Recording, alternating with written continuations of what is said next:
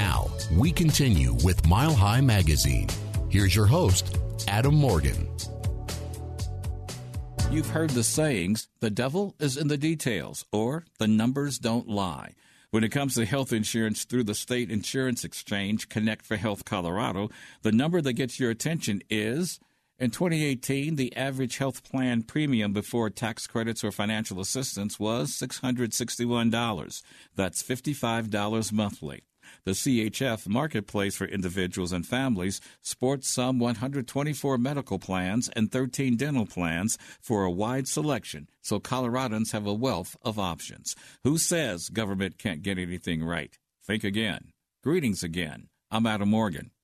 When Kevin Patterson, CEO of Connect for Health Colorado, transitioned from his key role as Chief of Staff for former Governor John Hickenlooper, he had the vision of how to make the new health exchange concept a success. With a staff of 97 full time employees, their work has weathered regular congressional changes and the high pessimism of insurance carriers to shape one of the nation's most successful state insurance exchanges. Kevin Patterson continues with us on this edition. I, I think you know we've had this whole repeal and replace, and then we had it at the state level, and I mean, there's some of that that is you you kind of have to just kind of take it and just keep moving forward. And the way I explain it to folks is, look, this is a job they've given us to do. We're going to keep doing it until the federal law tells us that we don't. Right. And right now, the federal law has not told us not to do what we're doing. So we're going to continue to do as much as we can to get as much coverage to folks because we know that improves health outcomes, that improves people's uh, ability to thrive. All those great indicators, I think, are, are out there. But as we talk to other states, um, I think this interesting line of questioning. You know, we talk to folks that are thinking of new things that they can do with their state exchange, and we participate in those conversations. We do hear from states that are that will tell me like, hey, you know, how does it work in Colorado? We were kind of over here with the federal exchange, and you know, we don't have this much flexibility. We can't kind of do these things. You guys get data that we don't see. How does that work? And we tell them how we target our marketing, how we're able to engage our stakeholders in much more um, unique ways that speak specifically to what people are saying, and we can reflect that or, or, give them messaging that we know is targeted to the places that are underrepresented in terms of health, um, health insurance. You know, we, we see larger uninsured rates in some counties. We can actually go by zip code yeah. and target our marketing you wow. know that way and so that's really important for us because we want to make sure that we're spending our dollars as effectively and efficiently as possible but we also want to make sure we're getting as many people covered as possible mm-hmm. because if we can get them covered we can probably we might be able to save lives and we've we've gotten letters where people are telling us that we're able to do that. So I, I think that this conversation is is still a national conversation, sure. but the innovation is happening at the state level, and we're seeing uh, you know three more states that are really beginning to think about do they want to also? So Pennsylvania's thinking about it. Virginia's thinking about it, and New Jersey. Okay. Uh, Nevada is already in the process of moving off the federal exchange, and they want to uh, rebuild their uh, state-based marketplace. And I think others m- might follow. Now, you mentioned the federal exchange, and that just popped up a question in my head, and the other the other folks, because we've had such growth here. A lot of people coming from elsewhere. Is there a portability that's available if somebody's coming from another state and another exchange, or would they have to rebuy the health insurance here, or can they move what they have there, here, or here, there? It's not quite that simple. The, the problem with health insurance is that it's, even though it's a national program around the Affordable Care Act, it's regulated state by state. Yeah. And so there are some opportunities for some portability, but it really depends on if we have a compact with that particular state. Do they is that carrier where they're coming from represented here? Right. Sometimes that makes that process a little easier. So if you find a carrier that's in both places, then, it, you, then it, you have it, a portability it, there. It could be an opportunity for folks to come in, but the plans might look a little bit different. So okay. it's it's it's a little more complicated than that. I wish it weren't, but it, it is. Mm-hmm. But that's something you recommend that people who have moved here to at least uh, call one of your healthcare navigators and see what the difference is, what the what the uh, uh, what they do have or don't have, but to find out about it. Right. I, I think we have a network of navigators and brokers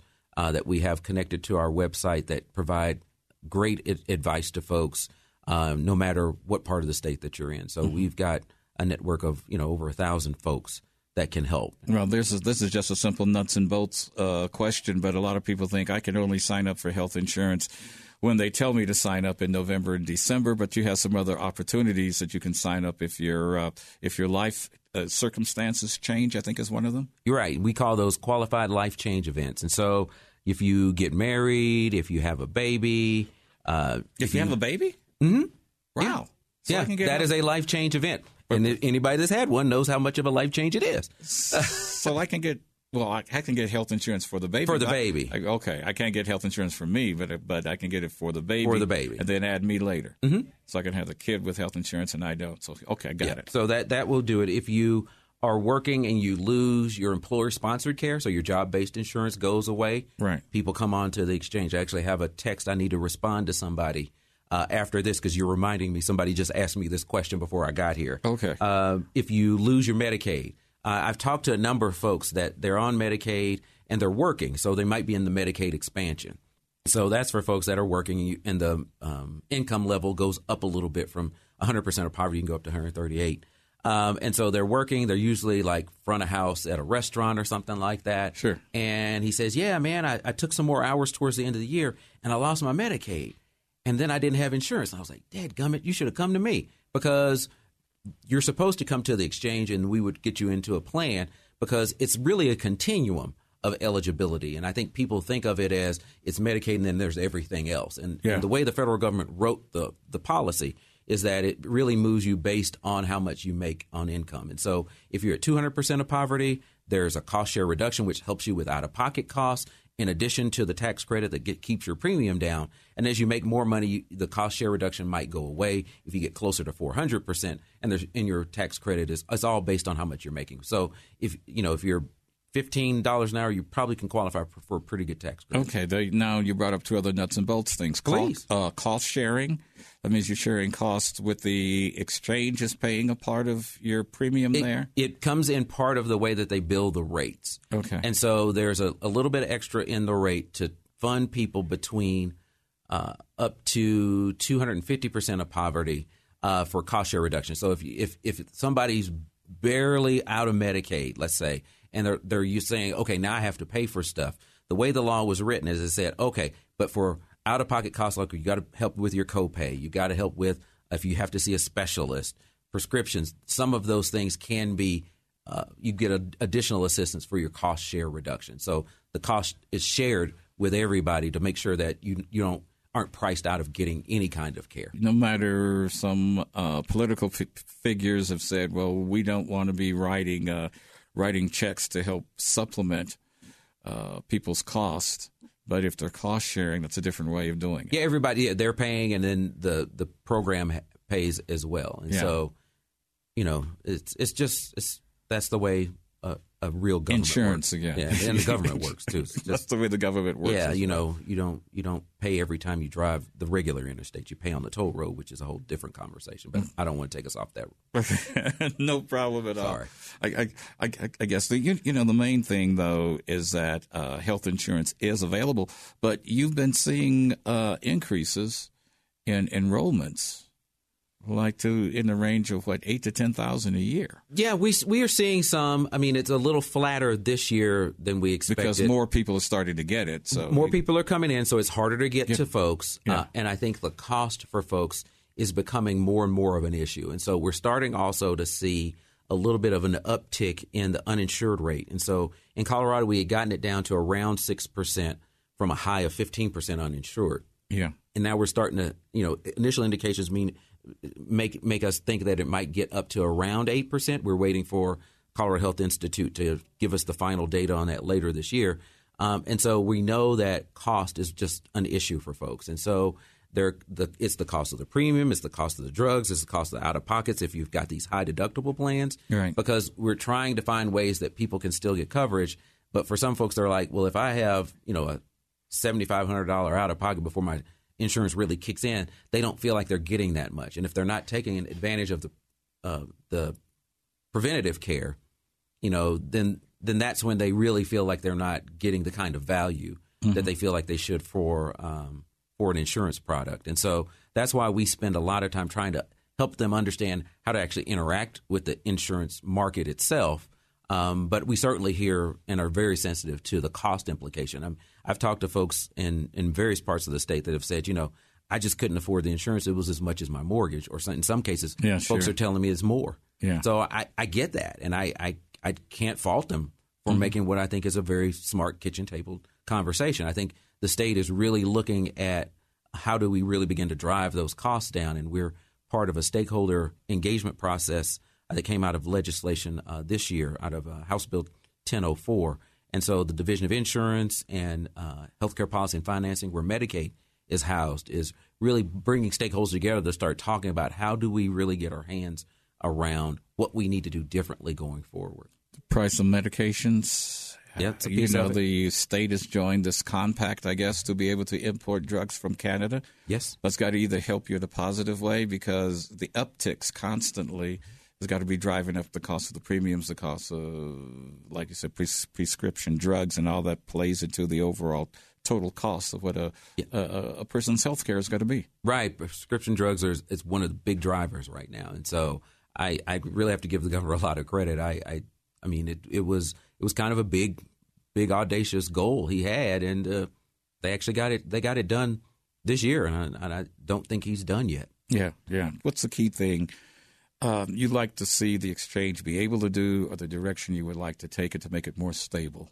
Our enabling legislation really talks about access, affordability, and choice. Yeah. And, you know, those are the three legs to the stool, I think, that, that really are important to us as an organization. And I think, you know, we've given folks uh, more access through the Affordable Care Act. I think, you know, what we can do to help this affordability question right. is one of the things that we're really intrigued to see what the state uh, will come forward with.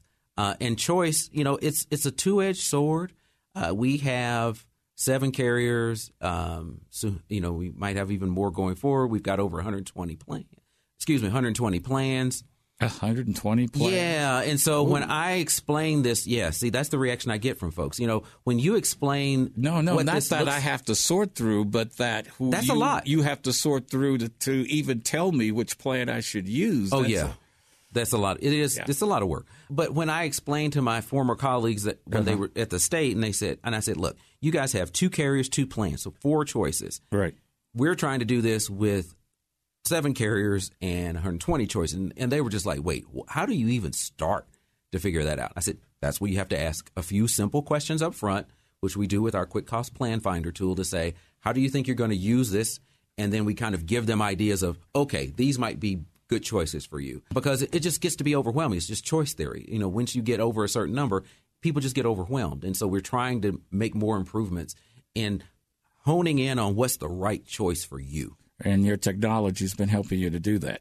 Yeah, we've got some work to do on that. I think, you know, we had to, as, as we said at the top of this, we had to kind of put the, you know, fly the plane while we were in it. Yeah. Uh, and putting it together rather. And so now there's just very different tools and solutions that are out there. And so I think there are some improvements that we are planning to make over the next 18, 24 months. You know, we're going through a call center uh, RFP, request for proposal right now. We'll be looking at some changes to make with our shopping platform uh, next year. And, and so those will be the things that I think will show our customers that we have been listening to them and we can deliver something that's a lot easier choice process for them to, to get to where they need to go. Like you say, you've been flying the plane as you've been creating it at the same time, making it real. Yeah. And, and, and that's been the uh, challenge and the big achievement success. Thank you. For me, it's really about how do you make that positive choice. And so, yeah, yeah, right. I, for me, it's really about I hear from folks that are, you know, sending me letters saying, you know, I've got to make a decision between my health insurance or my utility bill, and it gets cold in Colorado and and I get that. And so, you know, when you talk to people and they start sending you thank you letters saying, "Now I can finally pay my utility bill and I have health insurance." I'm like, you know, people can say what they want. I'm working for those folks. And and that's what drives I think me and and the folks that that I have the opportunity to work with every day. So that's the message to Coloradans who may be listening to this. If you don't have health insurance and you're thinking that there's some artificial barriers that you've put in your mind that you have to it, give us a call and let's see how many you can remove. Yeah, we're we're here year round. Uh, we will help you figure out what works for you, no matter what corner, from uh, Durango to Dinosaur, from Springfield Uh, we we don't care what corner you're coming from, all the way up to Sterling. You know, we we will we get everybody. We thank Kevin Patterson, CEO of Connect for Health Colorado, for keeping us up to speed on the exchange for this edition. Find out just how Connect for Health Colorado can work for you at 855 Plans for You or 855 752 6749. Or you can do it online at connectforhealthco.com. I'm Adam Morgan. Do keep in touch, stay on your game, and we thank you for sharing a few moments.